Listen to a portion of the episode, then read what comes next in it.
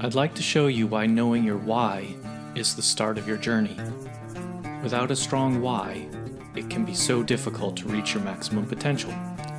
My name is Dr. Jason Ballara, and every week I meet with real estate investors and mindset specialists that are taking action in order to build a life according to their own terms. We will break down what drives successful people and allows them to achieve at such a high level. If you are a professional wanting to break through, or simply someone that wants to hear an inspiring story, the Know Your Why podcast is made for you. Hi, everyone. I'm Jason Ballara, and this is the Know Your Why podcast. Today I'm here with Ash Patel. Ash has a, left a 15 year long corporate career and has been a full time commercial real estate investor for over 10 years. Uh, a value add investor and has purchased retail, warehouse, office, industrial, um, actually all, all kinds of different asset classes. Ash, I'm gonna I'm gonna stop there and, and, sort of first start by saying thank you, thank you for coming on the show. Uh, I appreciate your time. Thank you for the invite. Glad to be here. Awesome. Would you just tell us your background, give the listeners an idea of you know sort of where you came from, maybe a little bit about that corporate background, and then um, what you've been doing in the real estate space, and uh, we'll, then we'll dive in. Yeah. So born and raised in Jersey, went to school in Indiana, um, got my IT job after college, and um, always had a side hustle from day one because I knew I wasn't going to work for somebody forever. And as the years went by, some of those side hustles failed. Some of them I had exits from.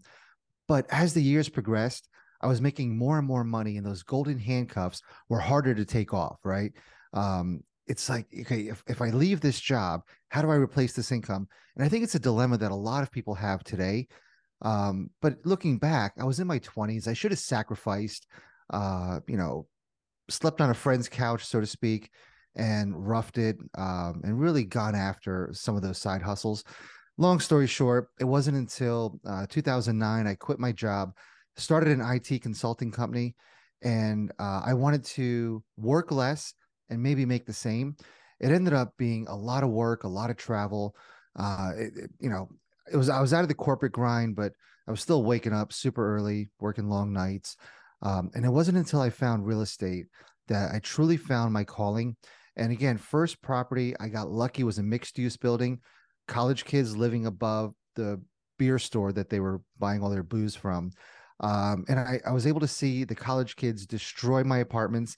And I was able to see this commercial tenant replace the HVAC on their dime, remodel their store on their dime. And it blew me away that you have two classes of tenants one that improve your space and one that destroys it. So from then on, I dropped everything I was doing, became a full-time commercial real estate investor.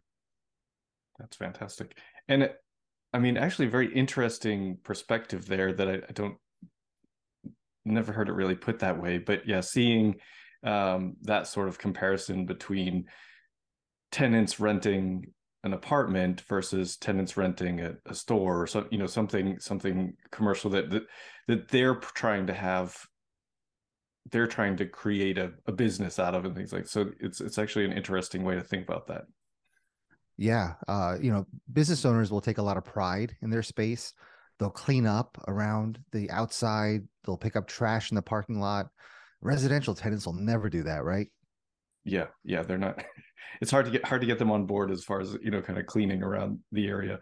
Right. So eh, that was the, that was the first property and you know what what got you there though right i, I understand you didn't want to you know have the grind but what what got you to the point of saying i'm going to go ahead and, and buy this you know sort of mixed use building man that's a good question and it exposes how stupid i was at the time um I always heard real estate was a great way to write off taxes. And Jason, every year my wife and I would go to our CPA and we would say, Hey, what can we do to reduce our taxable burden? And this guy wouldn't even look up at us and he would just grunt, you know, if you make it, you got to pay it. And I thought there's got to be a better way, right? So I looked into all these crazy offshore trusts and exotic investments. And, you know, you always hear real estate people talking about the tax benefits. I had no idea how depreciation worked how uh, write-offs worked none of that i didn't know what 1031s were um, so i figured okay real estate's the way to go and again i was i was a moron i bought the building and had no idea what i was doing and learned it as i went That's I, I feel like that's actually how a lot of people get started, right? They're just uh, someone told me real estate is a good a good thing to do, a good thing to invest in, and we just go out and buy something.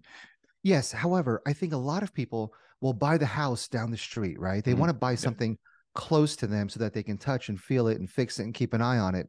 And um, again, I got lucky by buying that mixed use building because if I had bought the house down the street, I would have followed the same path as everyone else, you know, a couple single families and then go to a multifamily, then go bigger and bigger. Never probably would have looked at commercial.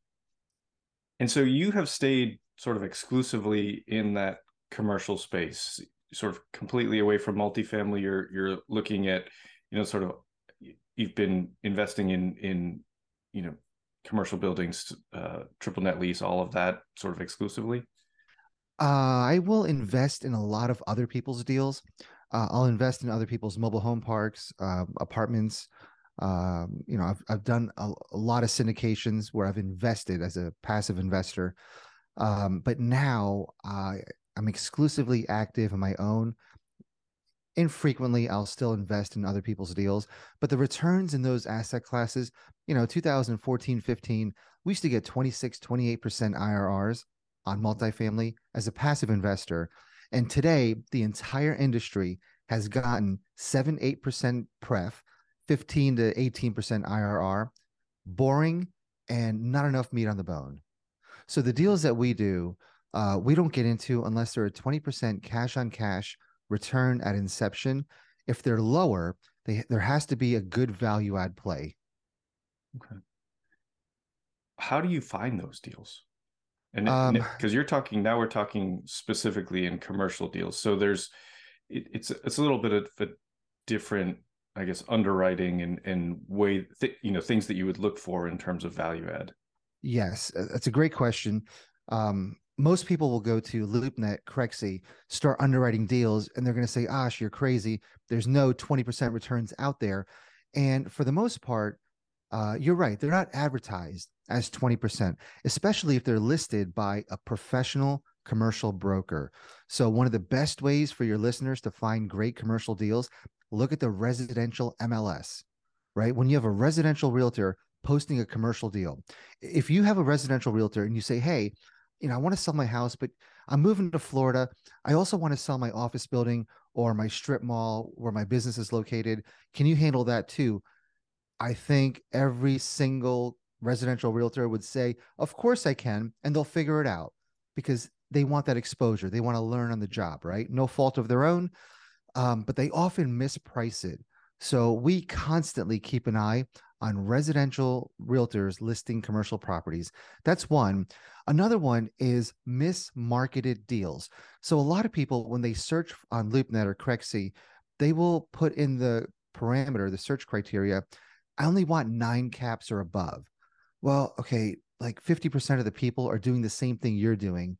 So you're not going to find a deal unless you have first mover advantage, right? You hit it as soon as it was listed. So we don't have any search criteria. We'll scour an entire area or the entire country. And when you see a seven cap that most people would dismiss, dive into the details. We we just bought a building in uh, one of the suburbs of Atlanta, and it was advertised as a warehouse. Well, really, it was a co-working business in a warehouse, and the whole thing was for sale. Not if you if you look at just the real estate, it doesn't make sense for 1.6 million. But if you look at the fact that there's an established co-working business that's been around for a number of years, it's almost self-sufficient. Our cash on cash returns on that were 37%. We just closed on Friday, last Friday. And the rents have never been increased. There's a waiting list of 30 people trying to get in. So increasing the rents marginally will bring our cash on cash returns to 60%. So you got to dive into those deals, right? Jason, BizBuySell Mhm. is another great way where nobody's looking for commercial deals. So I've learned that business brokers often don't know much about commercial real estate. Commercial real estate brokers know very little about buying and selling businesses. Th- They they don't interact at all. So when you get on BizBuySell, a lot of times you'll see uh, business for sale. I bought a building it was advertised as bar restaurant for sale. Well, this bar restaurant had been closed for two years. There's no value in a place that's had a sign and never opened their doors for two years. The only value is the real estate and the liquor license.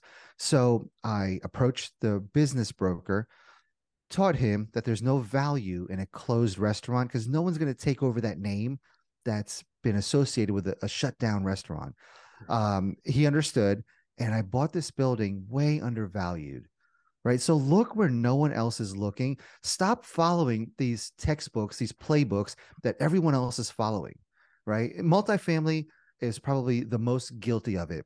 There's so many good books, programs, boot camps, conferences on multifamily. And all people do is they go out there and they follow the playbook, right? Man, yeah. flip the script, do something different, right? Yeah. Otherwise, yeah. you have no competitive advantage.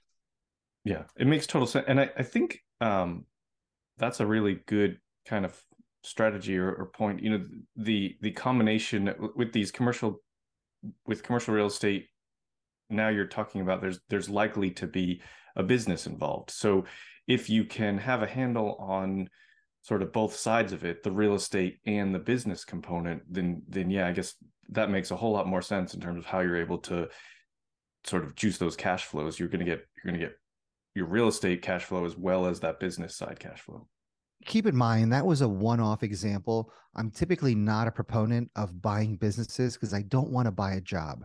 Hmm. So I really tried to talk my partners out of this until we saw the returns, right? And then we realized that your staff that's working in the co-working space, they're mostly sitting idle behind a desk, welcoming people or giving new members a tour. Well, while they're sitting behind a desk, they can be our virtual assistants right? They they can do a lot of admin stuff for myself and my partners remotely. Right. So um, that was a benefit, right? But I'm not a fan of buying car washes, laundromats, all the things that are trending right now, because you're buying a job, right? And as much as people think a lot of those businesses are passive, I I beg to differ unless you scale. Right? Sure. Having one laundromat is not passive. Having 10, you could put systems in place having a car wash. Um, I, I, was approached by somebody that uh, showed me a car wash. The numbers were through the roof.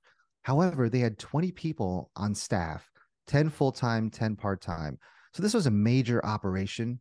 Mm-hmm. I want no part of that, right? You need an HR department for that. No interest. Yeah. yeah. So be defensive with your time.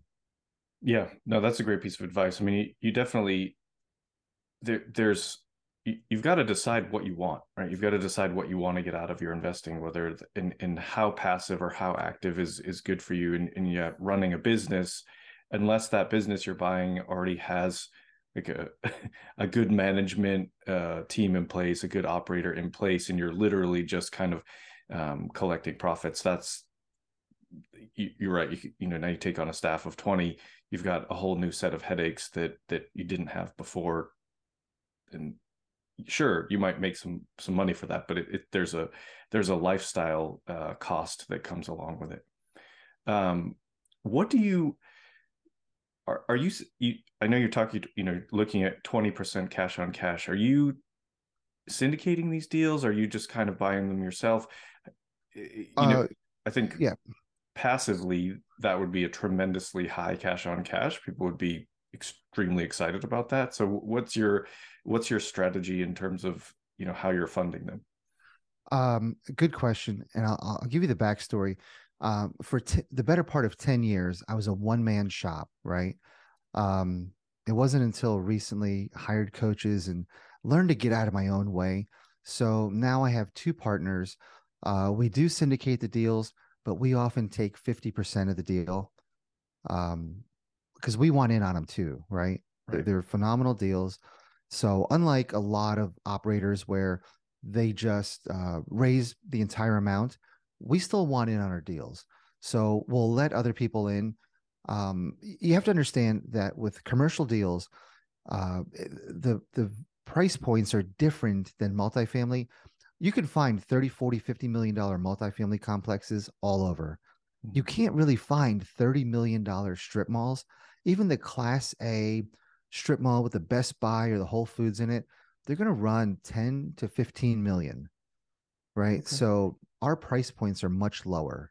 And honestly, the the value add, the, the ideal strip mall is one uh, similar to what we purchased in uh, a year ago. It was a Dollar Tree anchor and it had uh, 96,000 square feet. It had a mix of mom and pop tenants, national tenants, a little bit of vacancy, triple net leases, gross leases, and a giant parking lot where we can build an outlot. So why why is that ideal, right? Because all the triple net people that want to park money, want that mailbox money, they're not chasing this deal. It was a $5 million deal. And all of the people that um, are out of state, maybe that want value add deals, they may look at this as too heavy of a lift. This was in town where we live. So it was perfect for us, right? And as we uh, we're a year now into managing the property, we've gotten some lease ups, fill, filling vacancies, selling an outlot this five million dollar strip mall is worth seven and a half million in one year at the same cap rate at, a, at an eight cap right so nothing not a four cap not a five cap Right. at an eight cap that we can sell very easily for seven and a half million When you say building an outlot, what did what are you referring to there? so historically a lot of municipalities overdid their parking they wanted you know let's 20 spots per thousand square feet of whatever. And those old strip malls were in giant giant parking lots before e-commerce before we got lazy and stopped going to stores. Um, so often you'll find older strip malls or retail or office buildings that have way more parking than they'll ever use. So you do a parking study and you prove to your municipality that, hey, look, I have more parking than I'll ever use. So can I build a McDonald's? Can I build a Starbucks in this corner of the parking lot? Then you do a traffic study. They want to make sure you're not going to uh, impede the flow of traffic on whatever major road that you're on. Uh, but you know, you check off uh, all your boxes and you get approval to section off a part of your parking lot and now you've got a national company coming into your store or coming into your land um, so you know you, you've increased the value of your property tremendously and outlots are all the rage right there's literally malls where you, you know how big mall parking lots are no one's going to the malls so malls while they're not demolishing them they're going vacant but they're using the parking lot to build new outdoor strip malls Yeah. we, Yeah. we've gotten lazy over the years, man. We don't want to go into the mall, park a mile away, and Right. walk, you know, 30 stores away to, to go to the Apple store. Yeah, Yeah. no, that uh that makes sense. It's a great strategy. The uh, I, I would assume that you've got to sort of figure out if that's a viable option before you buy, right? You, you're probably looking at those things as part of your due diligence. We didn't bank on this. Um, it would have taken too long to get approval from the city, you know, 30, 45 days of due diligence. Uh, we thought about it loosely, but it did not enter into our pro forma. Okay. Right. So it's one of those things that, hey, be great if it happens, but we're not banking on it. We don't need that to make the deal work. And by the way, that deal was 18% cash on cash at inception. And we offered our investors an 18% preferred return every year. But we flipped the script on the back end. Instead of the 70 30, it's a 30 70. We knew there's going to be so much upside in the back end. Um, so inve- the LPs get 30% of the upside, GPs get 70%. And again, I've got half the deal myself. Oh, it's great. It's I mean it it's uh, this is one of my favorite things about real estate is it's just like e- every guest I talk to on podcasts, every person I meet, it's like people do. I, I love hearing about sort of new strategies and it's not it's not new, just it's maybe not talked about as much. You're you're right. You know all of these. There's a million different um, multifamily, you know, sort of training programs and and all of this, but there's not a lot of uh, people talking about what you're talking about and and and taking these sort of specific creative ways of approaching it i think it's just not really very common Yeah, I'll give you another example. Um, and you're right, Jason. There's no good conferences, boot camps, even books, even YouTube videos on commercial real estate, right? Every deal is so different And the only way to learn is by experience or the experience of others. Uh, I'll give you another quick example. My partner found a strip mall that was being built. And she said, Ash, you know, fly down to Atlanta and let's go try to meet this builder. And I said, There's no money in a new build strip mall. The builder is going to sell it for top dollar because he can. Everybody wants a shiny new strip mall. She convinced me to fly down there. Um, the, the developer wouldn't return her calls. So she had no way of getting a hold of him. She starts stalking him on social media, finds out one of his friends is a realtor. Perfect. Calls a realtor. Hey, your buddy that's building the strip mall, get me a meeting with him. So it's us, the realtor, and the developer. And obviously the, the realtor now wants to represent us. Fine. If, if you get us the connection, we'll do it. Um, so we tell the developer uh, we want to buy the strip mall. And he says, We've got this other building going up. We've got a flex space building going up. We said, Look, we'll just buy the whole thing off of you. Show us the numbers. And shows us the numbers, and they don't work, right? Obviously, he's going to charge top dollar. So I told my partner, Hey, great job. Good try. Doesn't work. We got to find value add. There's no money in new strip malls. She wouldn't give up. And um, she's like, let me let me take another stab at this. Reads all the leases, calls me in a couple days and says, Ash, you're not going to believe this, but there's no renewals in these leases. And I said, There's no way. She she sent them to me. I read through them. They're all five year leases with no renewals. And what that means for us is in five years, these tenants have beautifully built out spaces. They're high end boutique stores, salons, restaurants. So in five years, we're going to say, hey guys, you, you're way below market. We've got to get you a little bit closer to market and increase their rent significantly. Their options are try to set up shop somewhere else, or hopefully their business is booming and they're happy to pay the increased rent, right? So um, renewals only help the tenants because typically they would have said 10% every five year rent increase.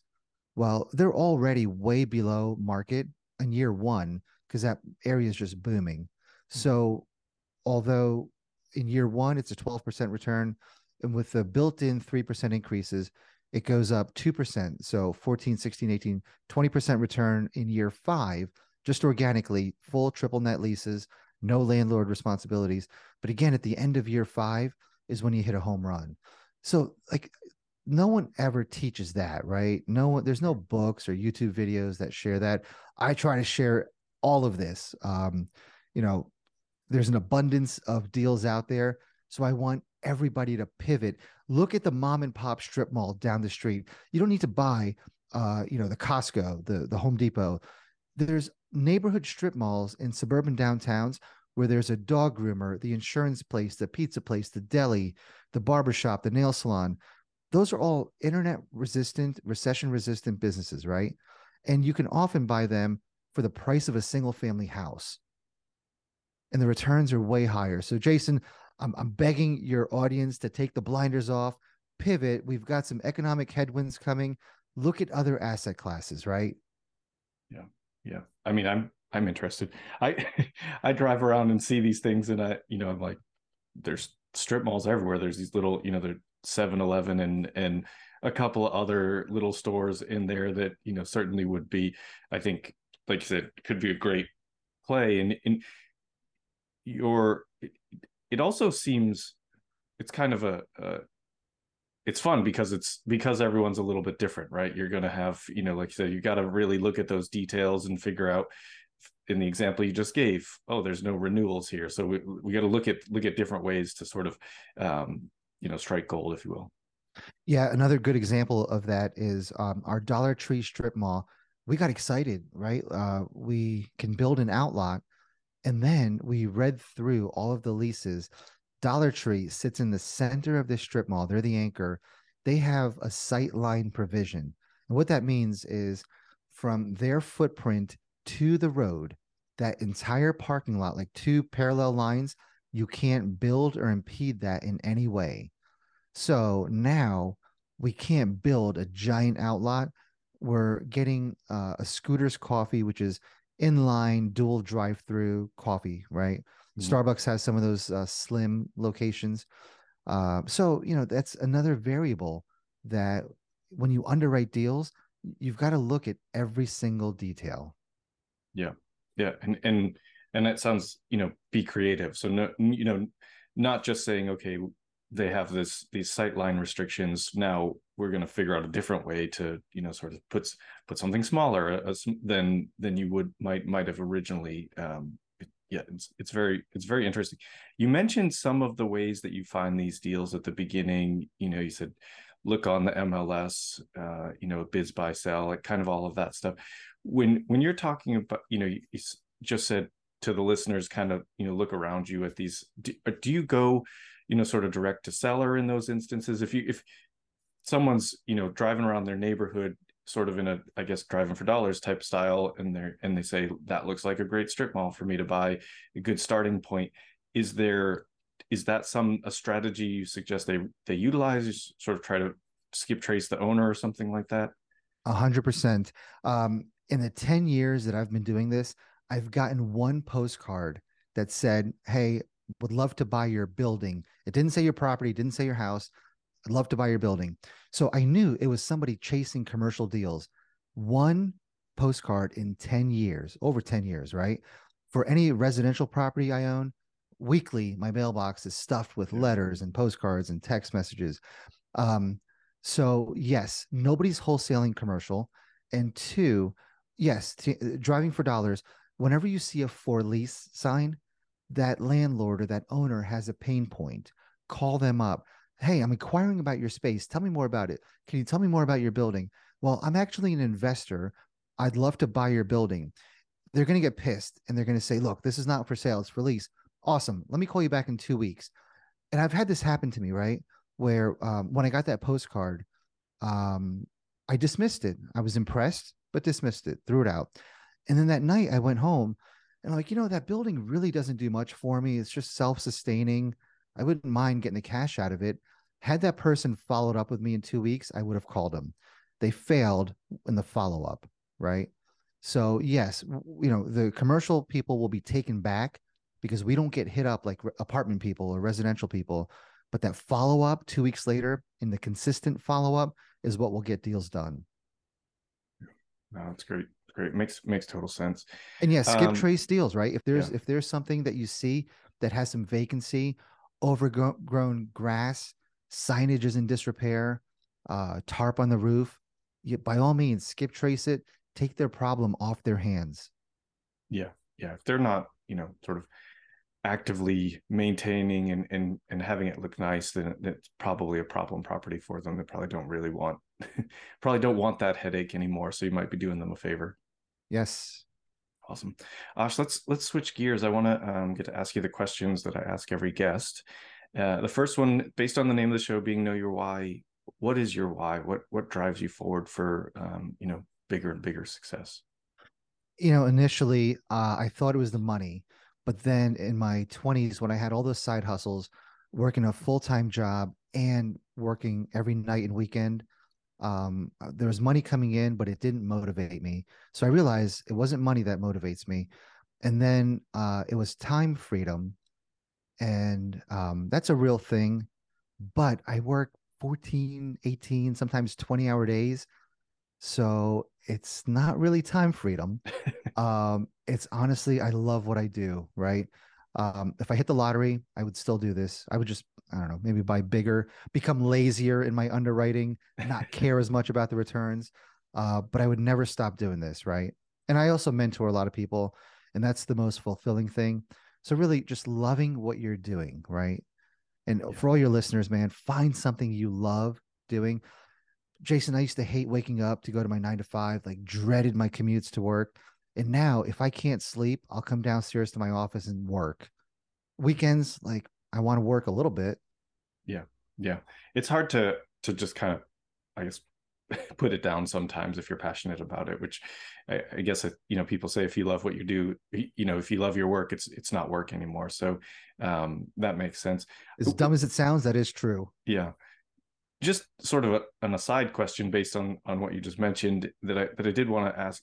You talked about you know you, you, if you had won the lottery, you'd be lazy in your underwriting, but I'd imagine that underwriting for these types of deals is a little bit challenging. It's it's not going to be like a multifamily deal where you're just like these are my different apartment types, my different layouts. I plug that in. Here are my expenses. So, what do you do? You have? Did you develop your own program? What do you do? You know, sort of use for underwriting? You're just kind of um, going through and again getting sort of creative with each of these deals. How, how are you doing that? That's a great question, um, and the answer may surprise you.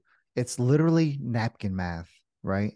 A lot of people that um, I work with that come from the multifamily world they have intricate spreadsheets with dozens of different sheets contained within them. And if our deals don't work on napkin math, the deal is not good enough for us. There's not enough meat on the bone. So um, a strip mall, you know, a lot of stri- a lot of places that we buy, we honestly don't care about roof or mechanicals. If we do an inspection, great.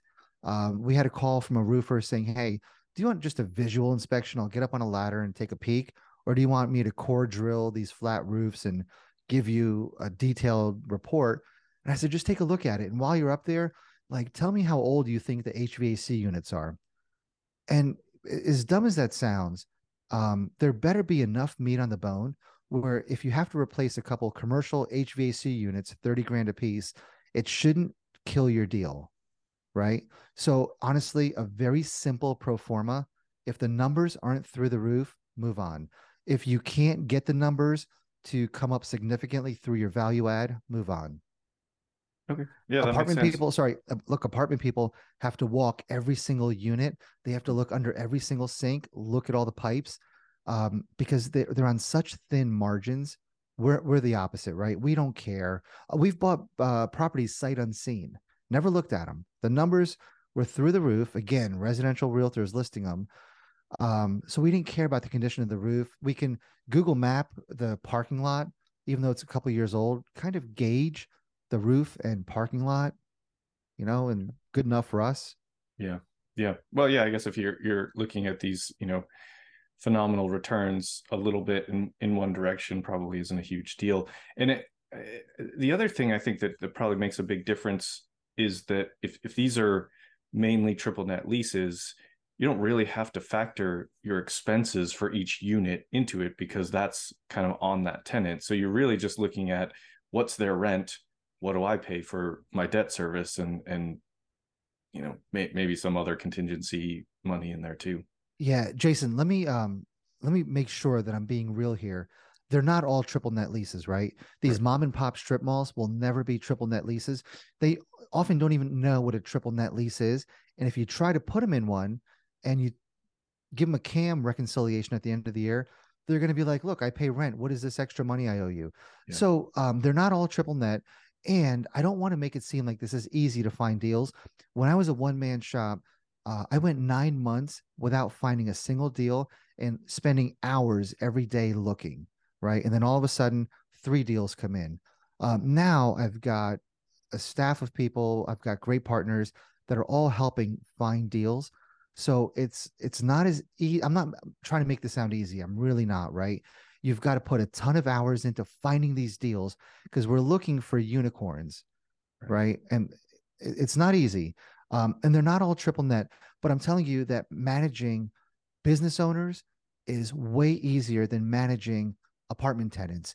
I used to do pre-COVID, used to do a happy hour once a quarter at my house for all of my commercial tenants I want to hang out with them. I want them to network with each other, grow their businesses because the healthier their business, the less likely there's turn- turnover. Right. Sure. So yeah. definitely not easy. And they're not all triple net. Even the triple net ones, let me um, clear up another myth about that. It's not always mailbox money, right? Plenty of triple net, probably most of them, the landlord is responsible for snow removal, exterior maintenance, making sure the sign is functioning, now they get reimbursed at the end of the year for all of that, but it's still the landlord's responsibility. If there's a roof leak, landlord's paying for it. They're going to get reimbursed with their triple net cam charges, but we're still getting those phone calls, right? Yeah. Yeah. The true mailbox monies are, you know, things like Walgreens, Starbucks, McDonald's, where they they don't even have the landlord's phone number. They do everything right. themselves. Right. No, I appreciate that that transparency. I think it's it it is important for people to understand like it's not easy you you have a, a, different strategy and it's not that you do it because it's easy it's just it works for you and, and you've been doing it for a while so yeah i think once you have that level of experience, it gets a little bit easier for you, but it's not going to be easy for someone to just today go out there and say, I, am going to buy a strip mall and it's going to be problem free mailbox money. You still have to, you know, sort of do your, do your uh, research and, and have some level of knowledge. Look, man, I still work 12, 16 hour days, right? So yeah. none of this yeah. is easy, but if it's fun for you, do it. Right. Absolutely. Um, well, we got we got a little sidetracked, but I'm glad we talked about that. The, the second question for you though is is uh, just tell us something about yourself that maybe isn't common knowledge, uh, special skill, a hobby, anything to to let the listeners know you a little better. Um, that's a great question. You know, for most of my life, I thought that I was scatterbrained. Um, I, I always got criticized for never following through on anything. And uh, I read the book Rocket Fuel, and I learned that it's not a flaw. It's just you're either a visionary or an integrator, and visionaries don't follow through. Their desks are a mess. They get a bunch of different ideas. They start different things, uh, but they need to be paired up with an integrator to really accomplish big things, right? So now I've got multiple integrators around me. But look, I'm 47 years old, man. And I think I discovered this at 45 that it's not a character flaw. It's just um, an attribute you got to work with. Yeah. Yeah. Well, it, it yeah, you got to know yourself, right? That's, that's, yeah. I, I, talk a lot about on this uh, podcast about knowing your um, investment, what your investment thesis is, what you're trying to get out of it. But, but maybe probably more importantly, you need to know yourself. You need to know what That's a your great perspective. You're right. Your strength for, like you said, are you a visionary or you integrator? Um, and and find whatever that other you know sort of complementary personality type to to will really make you know it's the book the book title of rocket fuel it'll make your make things take off for you so yeah man, you're cool. way smarter than i am good for you no no, no i i uh, i just i think the um yeah i i am uh learned that you got to figure out yourself first right like that that's how you actually get successful if you you know how you work you'll be able to kind of build build up things around you um, very well said Thank you. The the next question for you, Ash, when people hear this and they want to uh, get hold of you, what's the best way for them to reach out? Uh, my email address is ash at invest beyond multifamily uh, website, invest beyond multifamily. Ash Patel, Cincinnati. I'm on LinkedIn, Facebook, Bigger Pockets. I answer everybody's messages personally. Right. I mean, I'm easy to get a hold of. Yeah also also a host of, of, of a, a, uh, fairly big podcast yourself, uh, so they can hear you on the the best ever podcast. Yes, uh, I'm just the host. I uh, I'm not affiliated with the company other than good friends with Joe, but uh, yeah, I'm lucky enough to be one of the hosts. That's very cool. Um, and so, final question for you: What piece of advice would you give to someone who is starting out, just you know, kind of trying to make their way into real estate and they they don't know they're in that analysis paralysis phase. Get a mentor but learn how to do that the right way. Um, i had a, a, kid that was 27 years old come up to me. Uh, he emailed me and he said hey i just want to get in front of you um, i found your favorite restaurants by stalking you on social media he didn't say that but he's like I, I think these are some restaurants you like sent me three of them happy to meet you at any one of them whenever you want and I'm like, look, you know, we're away out of town this weekend. You're more than welcome to come out. It's a little lake house that we have. Like, you're more than welcome to drive if you want to come out here. This kid drives all the way out there. And when he comes out, he all he does is ask me what he could do for me. What are my pain points? What are my bottlenecks? And, you know, this goes on for an hour. And finally, I'm like, stop. You're here for a reason. What can I do for you? He's like, no, nah, I just wanted to get in front of you. And I'm like, come on, man. Like, tell me what you do. I had to extract it out of him that he was a pharmacist that quit his job to become a residential wholesaler and he wanted to learn commercial, but he wouldn't outwardly tell me that or ask for help. And every step of the way, all he did was add value. So now he's one of our biggest deal finders, just turned 30 and has made uh, just in one year alone from finding two deals, a half a million dollars. Now it's not cash, it's equity, right? Equity doesn't pay your bills, and it, he's going to get it a year, you know, years down the road. But um, at 30, he put the time in. He approached the mentorship from a perspective of giving and that's how you got to do it, right? But man, I, I had I I had so many opportunities where I should have had mentors. All those businesses that I had, um, I should have gone to SCORE, Service Corps of Retired Entrepreneurs, free program where um, I could have gotten help, could have gotten mentors. I think I was too insecure and too afraid that someone would tell me what I was doing was all wrong. Um, didn't have enough confidence myself to ask for help. And um, it wasn't until you know 2020 that I hired coaches and started becoming just a little bit more comfortable asking for help. Still a huge struggle, don't know why, but I'm begging your audience, man, find a mentor, ask for help. Don't be a leech on their time. Make sure you're adding value, but get help. It shortens the learning curve. Yeah, absolutely. That's and that and a, and a great story. I mean, it's when you're young, you know, in your in your 20s, uh, you know, someone like like that. The example of that guy that he, he's what you have probably at that point is is time. You may, you you maybe don't have money, and you can use that time to to to be the value, to be that you know, be the deal finder for you. Be whatever whatever you need to do with that time to hustle before you get, um, you know, as, as you get older, it's seemingly we have less and less time you you might have a family that sort of thing so it's it's a really good i, I get um, really passionate about talking to young people about investing, whether that's actively or passively, because I you have time on your side, right? You have you have more free time, but you also have more time in front of you in life to you know sort of get that compounding effect. So um really, really great piece of advice. I love it. Thank you. Can I plug a mastermind that I have? Please do. Uh, so it's called Invest Beyond Multifamily. We take experienced real estate investors and teach them what we're doing. Right. And again, back to mentoring, I try to find a program where I could level up. And there was nothing out there, right? There's some money grabs that are out there, but um, nothing. You know, we we meet every Tuesday for four months, and we go for two to four hours, um, and it's all me teaching the class. It's not pre-recorded videos, um, and we take mostly multifamily people or single-family people and teach them how to do commercial deals.